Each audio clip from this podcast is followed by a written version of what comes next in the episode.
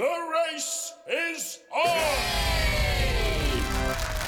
Hello and welcome to the Plus podcast.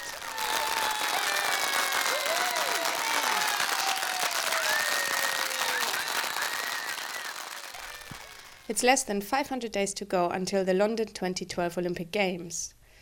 And when the time comes and the gold medals will be handed out, we'll all be cheering the athletes whose skill and determination has got them so far. But there's more to winning gold than just that physical skill. Behind most British athletes, there's a team of engineers who use cutting edge technology and old fashioned mathematics to get the best out of their athletes' equipment and also to make sure that their training is effective as it can possibly be. We went along to a meeting of sports engineers at the Royal Academy of Engineering in London to find out exactly what sports technology can do. And as you'll hear, it's all about that crucial hundredth of a second that can make the difference between gold and silver or between medal and no medal. One of the engineers we spoke to is Steve Haake, head of the Centre of Sports Engineering Research at Sheffield Hallam University. Among many other things, Haake was involved with designing the skeleton bobsled, which propelled Amy Williams to victory in the 2010 Winter Olympics. Back then, his team used what's called computational fluid dynamics, or CFD for short, to create a computer simulation of Amy and her sled. That's a bit like a virtual wind tunnel, which allowed the team to see the effect of tiny tweaks to Amy's posture and to her equipment that's her sled and her helmet. Rachel Thomas asked Haake what he could do with this analysis that you wouldn't be able to do in an ordinary wind tunnel. Um, well, the issue behind um, computational fluid dynamics is that you're able to look at small features which would be hidden by the noise in a wind tunnel. So um, to get a, an athlete to repeat a particular uh, position might be quite difficult, although I have to say elite athletes are very, very good at that. Um, but sometimes you might be looking at, say, a wheel nut, or you might be looking at a particular shape on the edge of the bobsled, which you think, you know, if we did something there, we might be able to get some kind of performance gain. So a lot of those things that you measure, you might not get them out of um, a, a wind tunnel test, but put them in your CFD and you go, do you know, if we did do that, we would get a 0.1% of a gain. Now, in terms of sport, every 0.1% of a gain, if you add them up and suddenly get a 1%, that could be the difference between silver and gold. So, are you allowed to give us an idea of the things that you tweaked to help Amy Williams? Uh, can you give us an idea of the kind of things you're able to tweak for Amy Williams on her skeleton bobsled that helped her get to the gold? Um, I'm not sure I can actually. I'd have to. I'd have to throw you down a bobsled track if, track if I uh, if I told you. Um, but but you know they, they are they are the obvious ones in that anything that sticks out into the airflow is bad because that's going to slow you down. So, uh, given that the whole of the athlete sticks in the airflow, you know what you look at is you look at the system as a whole.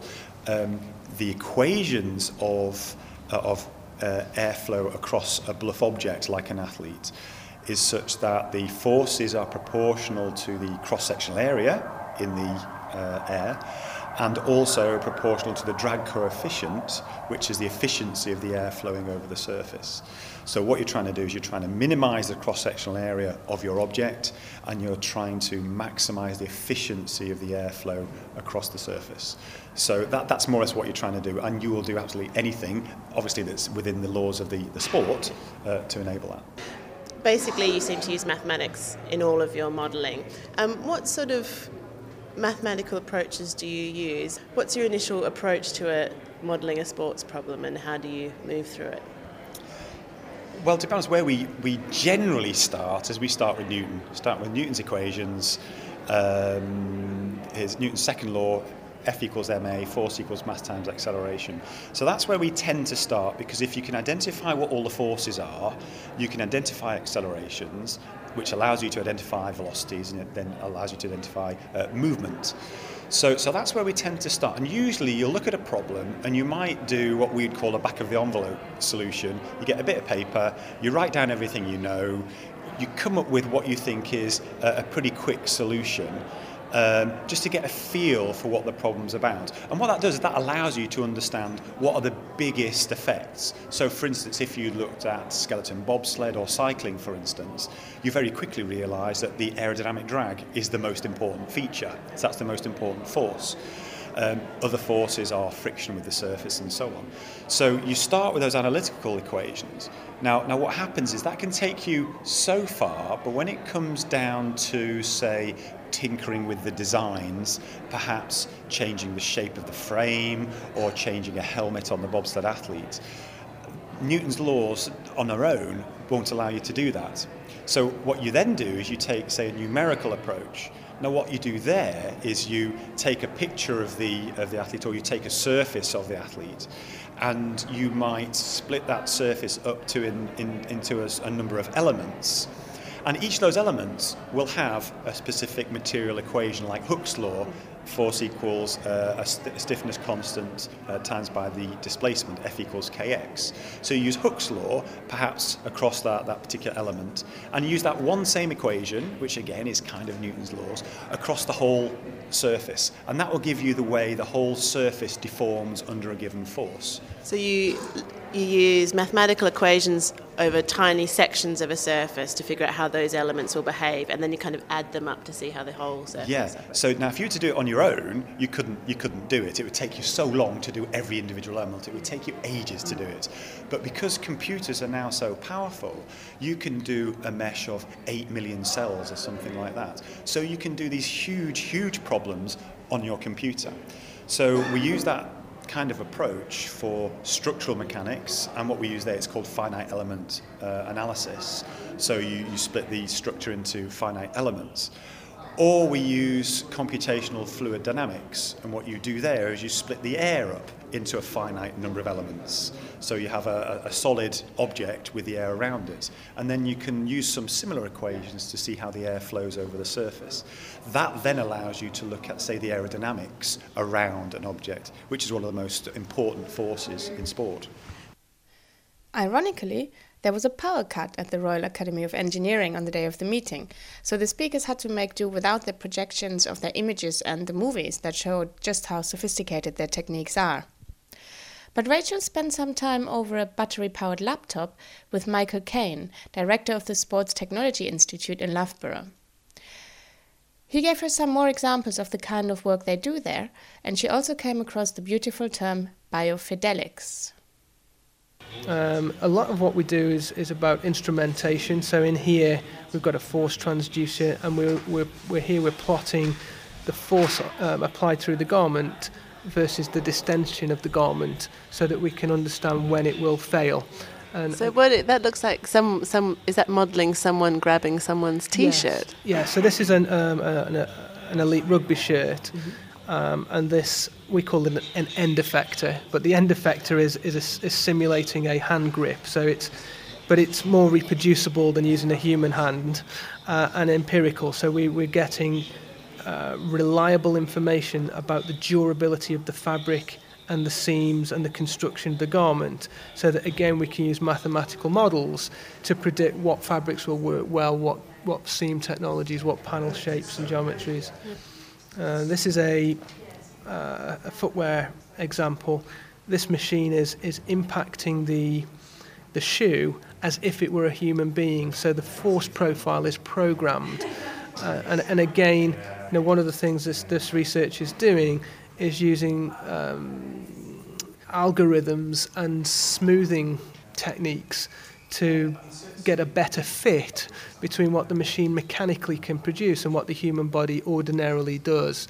You'll appreciate it's quite a simple objective, but it's difficult to do. Mm. Um, get, getting a machine to impact as if it were a human being running does again requires quite a lot of maths, and we use not just the maths to program, but also to quantify how closeness the fit, how the closeness of fit. So making sure that the action of the machine is as similar as possible yeah. to the action of the human. Exactly, and we would call that biofidelic. Oh. So yeah, so that's the term. Um, so biofidelic is is is the quality of the machine mimicking the human. Exactly. Ah, never heard of biofidelic before. Yeah. Next, Caine showed Rachel a three dimensional motion analysis system made for designing footwear. Visual markers are attached to a real human foot in a shoe, which is then filmed in action using high speed video.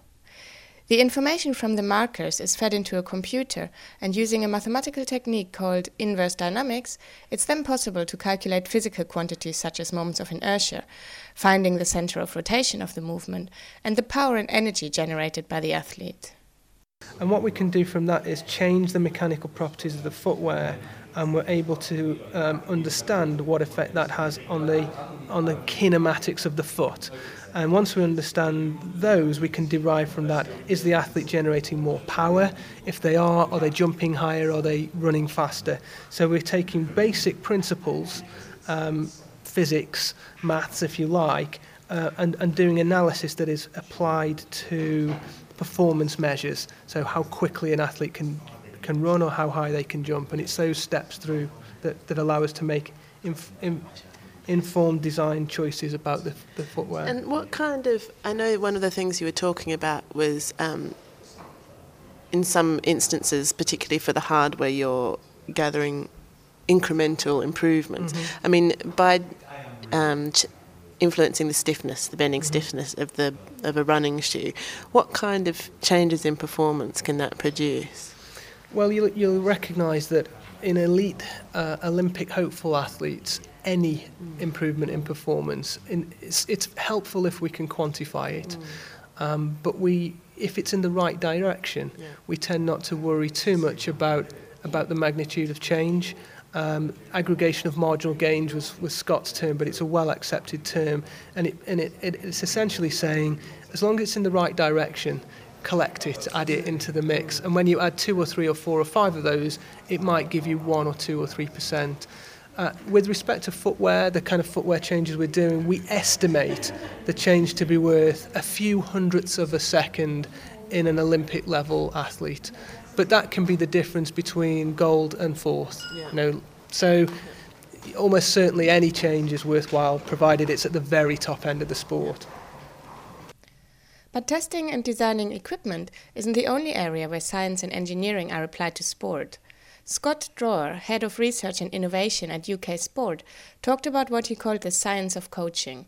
It's about replacing the subjective judgments of coach and athlete by accurate measurements of the athlete's performance, which they can then use to make objective decisions on what works and what doesn't. So, could you give an example of a sport and what you might be doing for it? Yep, I mean, if we take a sport like um, rowing, for example, um, we may be working with those guys to um, develop appropriate sensor technologies uh, to measure various aspects of performance on the boat while they're out rowing. So that may involve the use of um, miniature electronics, uh, telemetry, and various software algorithms and software systems to help us bring in all those all the data and display that back for a coach so we can understand how the athlete's performing every day. Um, so there's a lot of complex engineering behind that, but actually what the end user requires is relatively simple in most cases. And um, is this kind of technology already being used really extensively in many sports, or is that something that's only being developed now? So, for example, sensor technology. No, there's a long history of the application of science, medicine, engineering across sports in general. Um, everyone's at a different part of the evolution curve and how well it's developed and applied and utilised in sport. Um, so the Australians and the Germans prior to the war coming down have been very sophisticated in objectivity around athlete performance.